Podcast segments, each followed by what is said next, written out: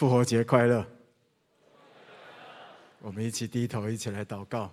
天父，我们好感谢你，我们可以聚在这里一起过复活节。愿你这位复活而且永远活着，帮助我们的上帝，让我们在今天的复活节就惊艳到那复活节真正的含义，就是你要天天成为我们的帮助，天天成为我们的医治。啊，天天成为我们的拯救，谢谢主。愿今天在座所有，不管在实体或线上的朋友，都惊艳到上帝透过复活节所要给我们的应许跟祝福。祷告奉耶稣基督的名，阿门，阿门。能够在这动荡不安的世代哈，能够在这里跟大家一起过复活节啊，真是啊啊意义重大哈。那为什么我会说意义重大呢？其实是因为复活节真的不单单只是在这里庆祝耶稣死而复活，不是单单只是过一个节而已哈。复活节还有一个更宝贵的一个好消息是什么呢？就是这位死而复活的耶稣，他要成为我们每一个人的医治。这个医治不单单是身体的医治，还包括心灵各样的医治哈。各样医治，用一句啊啊白话来讲，就是他要使我们领受到真正的健康，而这个应该是我们今天所有人，包括我自己在内，每一个人每一天的需要。你同意吗？因为我每一天都受很多的威胁，疾病的威胁，瘟疫又再起了，对吗？啊，然后呢，不单只是瘟疫，还有其他的疾病的威胁，还有很多的意外，而这些都是身体的疾病威胁，还有心理的。很多的创伤，人际关系所碰到的压力，工作、家庭所碰到的重担、难处，这些都会把我们压伤。我们怎么样可以在这动荡不安的时代，能够健康的活着呢？你一定要了解复活节的意义啊！可能你会问说：“那奇怪，耶稣死而复活，跟我得医治、得健康有什么关系呢？”当然有关系啊，有两个哈。两个啊原因，第一个原因是什么？你要知道，耶稣的死是为你的罪而死哈，所以跟你得不得医治有关系。可你会问说，为什么耶稣死为我的罪死，我就可以得健康？很简单，因为圣经告诉我们，我们身体或心灵的疾病背后最主要的凶手是什么？就是因为罪所造成。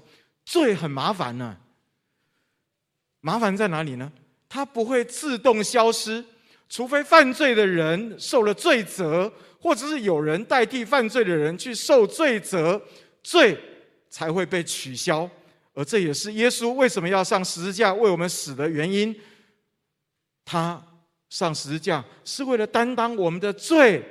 替我们受罪的刑罚，以赛亚书就说得非常的清楚哈。我们一起来读我们今天的第一段圣经好吗？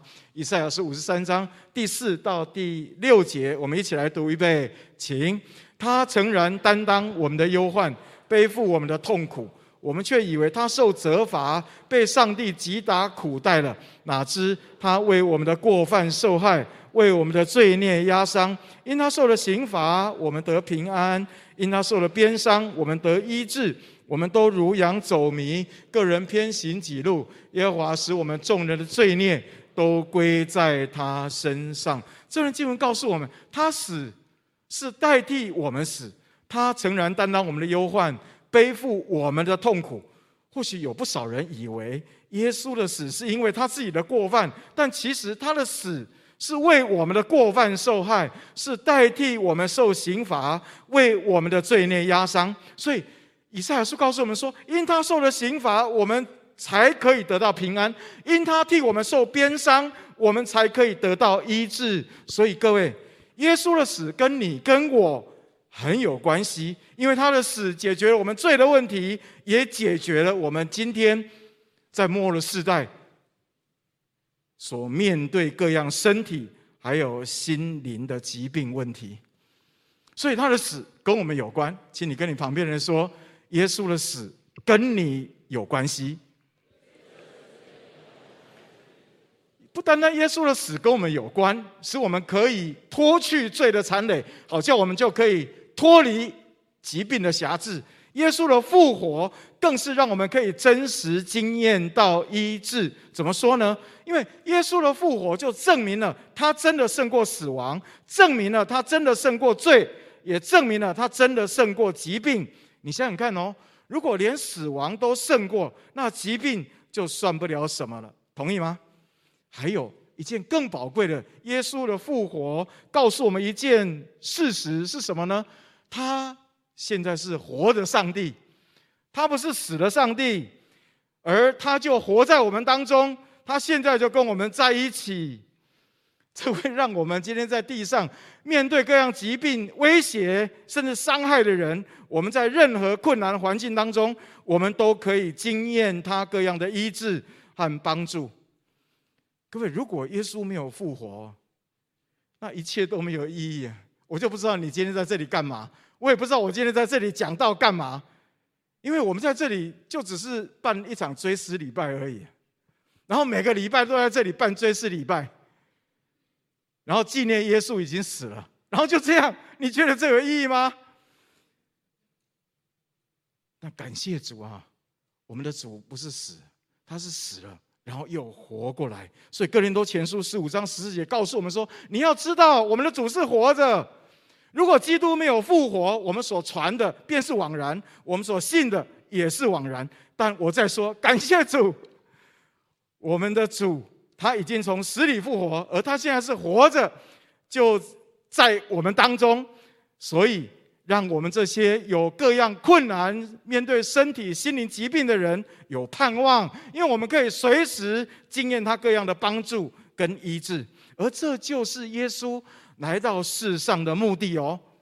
路加福音第四章，我们今天所读的第二段圣经，四章十八、十九节，就告诉我们说，耶稣来。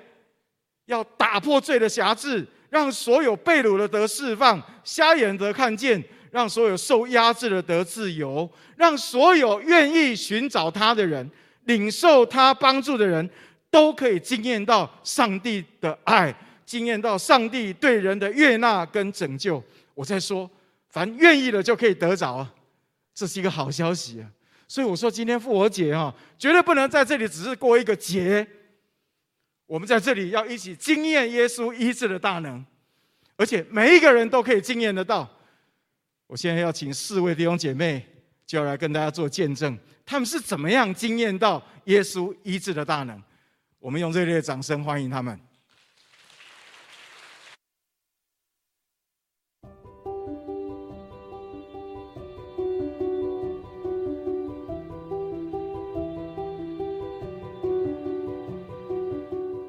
几年前，因为甲状腺肿瘤长大，大到影响了我的生活。后来我去看了好几个医生，医生都跟我说：“哦，你只能跟他和平共处，或者是手术，没有其他的办法。”当时马来西亚有个团队的一致释放来到真理堂，那个团队的师母为我祷告，祷告后他只问我一句话：“你是不是跟你的爸爸关系不好？所以你们两个在讲话的时候，常常你会气到说不出话。”他说：“那个肿瘤就是抽屉，要挡住你跟你爸爸的沟通，使你们两个有对立。”那我回家之后依旧睡不好，我甚至常常晚上会觉得我会不会因为肿瘤卡住而窒息而死？我死亡证明会不会就这样写？我会觉得我死不瞑目，但我真的很害怕。我就起来跟神祷告，我愿意饶恕，但是我做不到。你赐给我力量，求你赐给我一颗清洁的心，使我里面重新有个正直的灵。不要丢弃我，使我离开你的面，不要收回你的圣灵。在这时候，我脑海中又出现了一个人，那个人就是坤良哥。他笑笑的说：“同学，饶恕不是感觉，是一个决定哦。”然后我就跟着做这个决定的祷告。接着又出现了一个很和蔼可亲的脸，就是尧哥。他说：“祷告要记得奉耶稣基督的名祷告，阿门，这样才是全套的。”我就跟着做了。做完之后呢，什么事都没发生。然后过了一阵子，我们小组的姐妹就为我祷告。她说有个意念告诉她，我的病会得医治。但是我心里面很绝望，因为真的太久。过一阵子，我爸爸跟我大吵，吵完之后，当天晚上他找我约谈。他跟我说，他觉得他很对不起我。这几十年来，他还在学着怎么当一个爸爸，可是他不知道怎么当爸爸，请我原谅他。在那一刻，我的愤怒全部没了。接着，爸爸带我做一起悔改的祷告，这是我从来都没有想过的事情，而且很不可思议。那大概在几个月后，我又回诊，我的穿刺一直都没有办法把里面的血抽出来，已经三年多了，在那一刻我抽出来了，这是上帝给我的恩典跟奇迹。从那次以后到现在，我肿瘤再也没大过，我没有靠任何的药物，也没有去动过手术，我的病就得到医治。跟爸爸和好之后，有一天我做了一个祷告，看到了一些画面，看到我爸爸之前常常跪在客厅祷告，甚至有时候会流泪祷告，我心里面就会觉得，你干有必要靠他呢？干我他严重，你有要紧吗？心里想完之后，又马上先反省一下，我最近有没有做错什么事？应该没有。那应该是弟弟，对，就是弟弟，不会是我。没关系，我赶着上班。上帝好好跟爸爸聊聊。接着神把我拉到一个更高的视角，我看到一个小男孩在对神说：“我不知道怎么教小孩，我不会。”这个小男孩哭得很伤心，他很无助，也很委屈，不断地跟神说：“你赐给我的产业，我不会教。就算他受了伤，我也不知道怎么办。”我才知道那个小男孩其实是我爸，他常年的跟神呼求，他不知道该怎么办。那看到这一幕的时候，我也哭了。原来我爸爸常年的祷告是因为我，他用祷告换回了我。如果角色对调，我觉得我做不到我爸爸的一半，我没有办法像他这样定义寻求神的为孩子祷告。在这件事上，我很佩服我的爸爸，我也很以他为荣。破镜能重圆吗？在耶稣里，凡事都能。这个镜子的裂痕虽然在，那些事件对我来说历历在目，可是那些情绪都不见了，那些愤怒也都没了。我现在回头看那些裂痕。会知道那是耶稣在我生命中一个救赎的记号，在这件事上，我真实经历到耶稣，饶恕有多少，医治就有多少；饶恕有多深，承载的恩典就有多深。哈利路亚。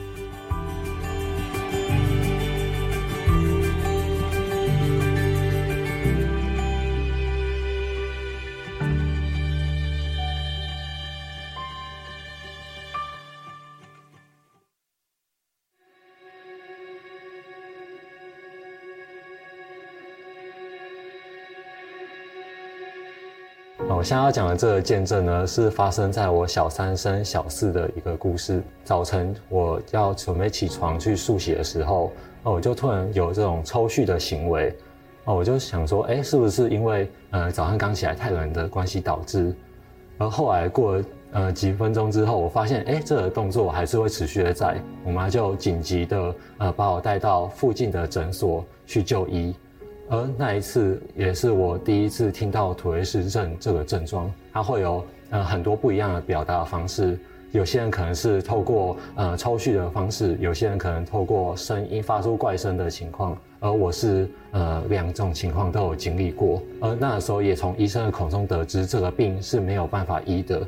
那时候虽然非常的绝望，但是我的母亲还是每个礼拜呃带着我到中医，想说去拿一些中药。调养身子，就在那年的圣诞节呢，我们一如往常而去了那些中医去看诊。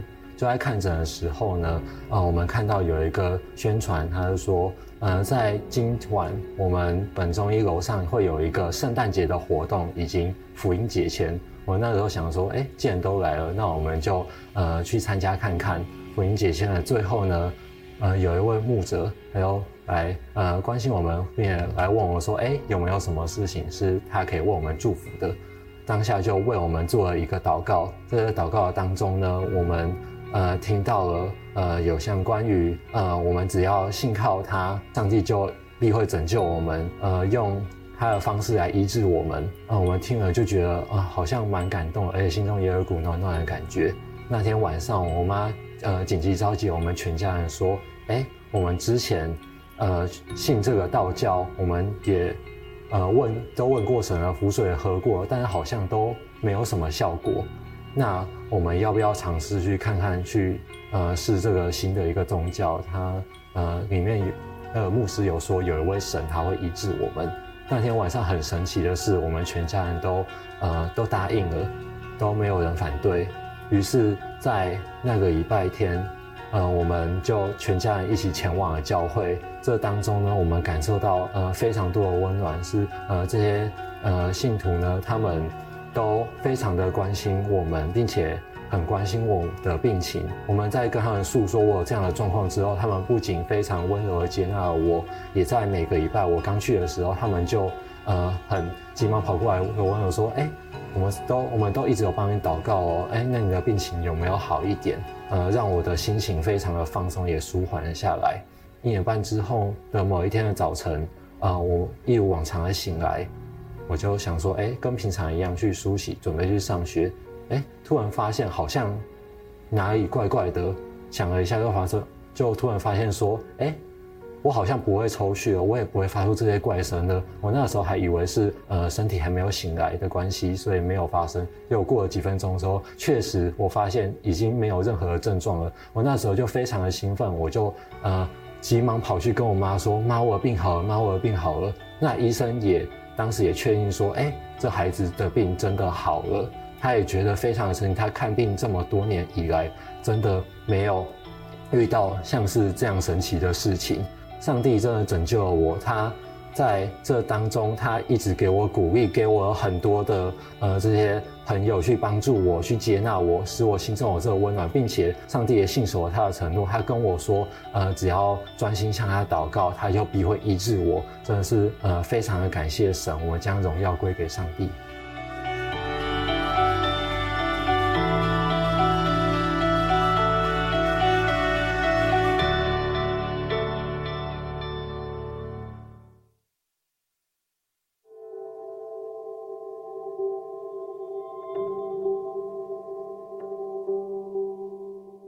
在五年前的一个夜晚，我和我母亲两个人走在十字路口上，我们正要过着马路。我牵着我母亲的手，迈向第一步的时候，结果左方有一台白色的车子，它往我们的方向迅速的开了过来，就把我和我母亲一起撞飞了。我母亲撞到头后，就再也没有起来过。这对我们来说是一个非常大的一个噩耗，因为家里的重担就落在我和我妹妹的身上。在过去，我妈是一个照顾我们的一个角色，但是从那天开始之后，我母亲再也没有跟我讲过话了。我们心里真的是很焦虑，面对庞大的医疗费用，我们也没有办法去筹得出来，所以我们。找律师，我们请了一个律师，费用花了十十多万元。但是律师在执行的时候跟我讲，我们只有查到七千块钱，我们连和解金都没有拿到。我听到的时候，我非常的生气，非常的愤怒。我不知道上帝的公义在哪里，不是应该与我同在的吗？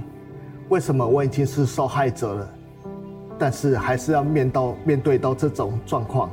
最近我们的社青室的网络开始在做一个晨祷，其实我是没有期待的，因为我的心思意念全部都在官司上面，但我还是参加了晨祷。在晨祷的过程当中，守愚哥讲了一段经文，他是说：不要和那恶蒙成就次的人愤恨不平，当止住我们的怒气。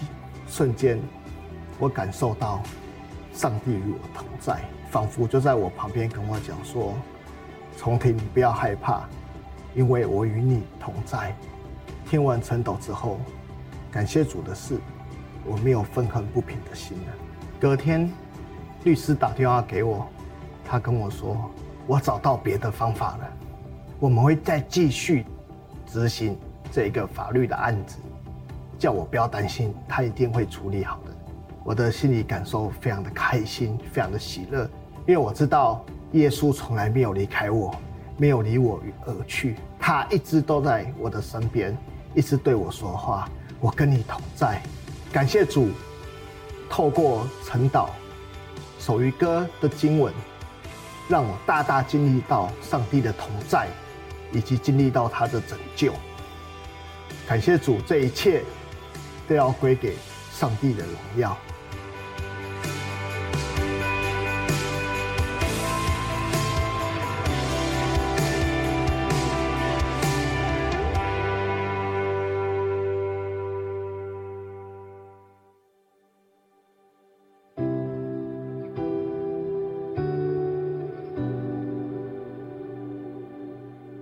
因为一场噩梦关系呃当时的家人带我去算命他们把我的故事告诉当时宫庙的师傅，嗯、为我的噩梦卜了一支卦，卦上显示我会失去我的生命，就在我二十五岁的年底。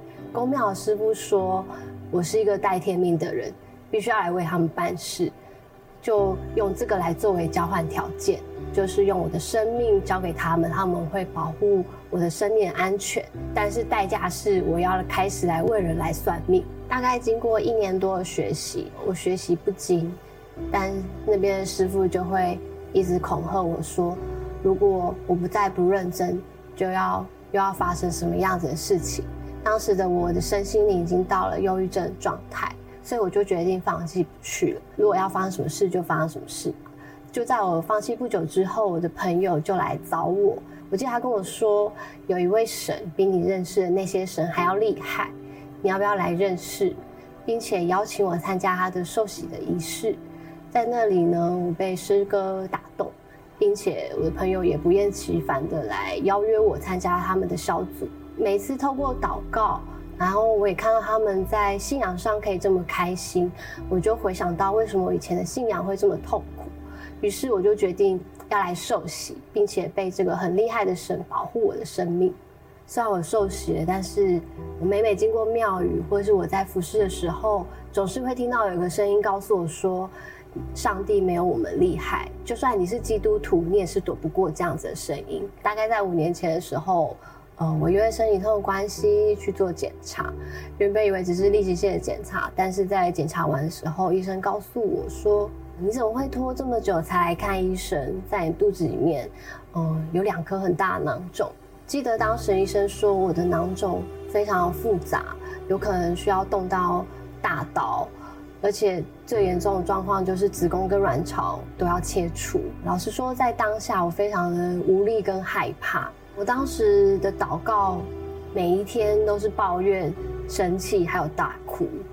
记得有一次，有个姐妹告诉我说：“你不能再这样子祷告，你要开始改变你的祷告方式，要开始感谢赞美神。”于是我就开始一点一滴的感谢赞美神，从我生病到找医院，到找医生，甚至是手术的方式，我都开始一一的向神献上我的感谢跟赞美，并且我也开始数算上帝在我生命中的恩典。因为这样子的祷告下，真的是神迹发生，检查出来是非常单纯，而且也没有像之前的那么的复杂，并且手术的开刀方式也变得简单多了。到最后，我的子宫跟卵巢都很顺利的保住，而且我术后的化验也是良性，我就知道我的上帝是一直都在保护我生命的上帝。在我过去的时间里，我曾经咒诅埋怨上帝。为什么他这么厉害，他不出手来救我？我知道我不能躲避，于是我在准备医治释放的过程当中，我开始向上帝祷告，让我有一个勇气可以去面对那个黑暗。我记得祷告塔下来的祷告内容，一一的验证我当时的状况。有个受伤的孩子坐在黑暗的角落里面，恐惧害怕，因为没有人能保护他，呼求时也没人。可以来，但现在耶稣来了，我是你的光，唯一的拯救。你只要开口说，从心里伸出手来给我，我就会把你从黑暗中拉出来。这个完全就是我当时在黑暗里的写照。当我的心愿意被救多少，我的意志就有多少。在每一次的祷告中，上帝都很温柔地回应我，遵守他要保护我在他翅膀印下的约定。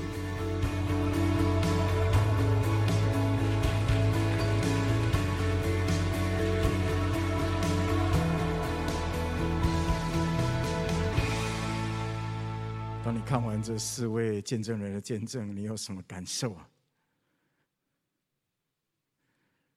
你有没有发现，我们所信的上帝，他是又真又活的上帝，他不是死的上帝，他真的活在我们当中，而且成为我们随时的帮助。你同意吗？啊，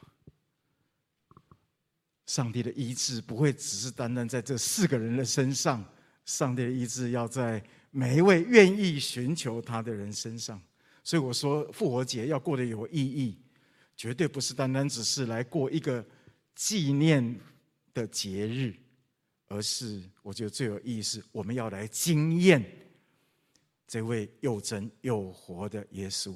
阿门。呀，你愿意吗？如果你愿意的话，我要告诉你，你可以做两件事，有两个很重要的动作，你今天就可以开始行动啊。哪两个动作呢？第一，就是跟这四个见证人一样，放下你的。啊，你的啊，里面的啊啊愤怒，放下你里面的焦虑，然后你来寻找真正能帮助你的耶稣，好吗？你不要一天到晚跟你的焦虑在打打斗，你不要一天到晚面对啊里面的愤怒，然后就愤愤不平，不是？或是里面充满了害怕，每天跟害怕在打架，不需要。你先把这些先放下来，因为你打不过他们的。我们很有限。我们没有办法去医治，连医生很多时候面对我们的疾病都没办法，所以你不需要去跟焦虑打架，你先把这些都放下来，好吗？这四个见证人告诉我们的是，他们面对不同的需要、不同的困难，他们做正确，都做都做对一个正确的事是什么？他们来找耶稣，他们找对了帮助他们的对象，那个对象是谁？那个真正可以帮助他们对象是谁？就是耶稣，是耶稣为他们的死而复活，是耶稣承担他们的罪、软弱跟重担，而且耶稣替他们又活过来，是吗？所以来找耶稣。如果你愿意找耶稣的话，那么紧接着第二个很重要的动作是什么呢？就是来跟耶稣祷告。而且不是祷告一次，是认真持续的来祷告，而且继续不断的领受主医治的恩典，就这么简单。你要得着耶稣的医治吗？就是来跟他祷告，因为耶稣自己说：“他说祈求就得着，寻找就寻见，叩门就给他开门。”就跟这四位见证人一样，耶稣的话好真实啊，好真实啊。这四位见证人，你有没有发现？啊，第一位见证人啊，陈宇，他没有办法饶恕，但是他就来告诉耶稣，请求耶稣给他力量，而耶稣回应他，在他祷告的时候，让他看见父亲在为他祷告的图像，他里面大受感动啊，大受感动。他发现原来他的爸爸是这么爱他，他怎么以前都没有看到？这就是祷告的结果。祷告会改变我们的眼光，祷告会让我们看到，哦，原来上帝他的恩典是这样的真实，所以他不单单饶恕他的爸爸，他还惊艳到耶稣的医治，对不对？他不单单是跟他父亲的那个那个关系可以修复，而把那负面的情绪就被耶稣拿走了，这个就是祷告的结果，就是祷告的结果。所以你看，祷告。就可以领受到上帝医治的大能。第二位见证人恩成，这位啊，这位年轻的弟兄，他小学三年级，突然有一天发现自己有妥瑞氏症，他身体会不自主的抽搐，并且发出怪声。你知道，小学三年级这种疾病会让他在同学在众人面前被嘲笑的，他何以自处？当他的家人带他去看医生。然后上帝就引导他偶然参加一个基督教的聚会，然后那位牧师为他祷告，他们欣然的接受接受祷告，而且他们也开始祷告。然后一年半之后，突然有一天早上，他突然发现不再抽搐，他的病好了。各位，我们的信仰哈，最宝贵的地方是什么呢？啊，就是非常的简单，而且。一毛钱都不需要花，你只要愿意开口领受、寻求，然后你就可以得着。然后再来第三位见证人重庭，他被车撞，他的母亲也被车撞，到现在五年了，还在昏迷当中。而撞他妈妈的人完全不负责任，甚至脱产，找律师只能找到七千块钱，他们的损失追讨无门，他非常的生气。但生气有什么用？祷告才有用。生气只会让他自己更多陷在沮丧、愤怒里面而已，对事情没有任何帮助。但是他开始愿意来参加祷告会，好好寻求主，事情就开始有了转机，对吗？最后一位见证人小青，他可以从忧郁症里面得到释放。你知道，他只是做一个噩梦，找错对象而已，哎。然后那个错误的对象就让他继续噩梦不断。但是你不要去找错对象。耶稣告诉我们说，他是我们随时的帮助，他是唯一胜过死亡，他是唯一担负我们的罪跟重担，而且替我们复活的耶稣，他可以把复活的生命给我们。所以你只要找对对象，而且开始开口跟他祷告。你看小青，他开始学习赞美感谢的祷告，越赞美越感谢，他就越有力量，可以走出生命的黑暗。复活节要怎么过才有意义啊？我在说，很多人以为只是纪念耶稣为我们死而复活，只是过一个节。我告诉你，不是。复活节最有意义的是。我们一起来经历，一起来领受耶稣复活的大能。他要医治你，你要吗？他不但医治你身体的疾病，他医治你心里各样的疾病、各样的伤害，你没有办法解决的。他说：“来交给他。”我在问说：“你愿意吗？”如果你愿意的话，我就邀请你放下各样的罪跟重担，好不好？求耶稣帮助你放下各样你没有办法胜过、没有办法克服的不好的，全部都放下，然后好好专心来寻找耶稣。那如果你要、你愿意的话，那我现在就要带你们一起来祷告。我们要一起来经验，在祷告里面领受耶稣医治的大能。我不知道你现在的处境。你现在的需要是什么？可能是关系的问题，可能是心理的伤，可能是身体的疾病。你心里面可能有很多的焦虑、愤怒，很多的无助，很多的担心跟害怕。但是，不管你现在光景如何，如果你愿意来寻找耶稣，你愿意透过祷告支取耶稣医治的大能，我现在邀请你把你的手放在你的胸口上。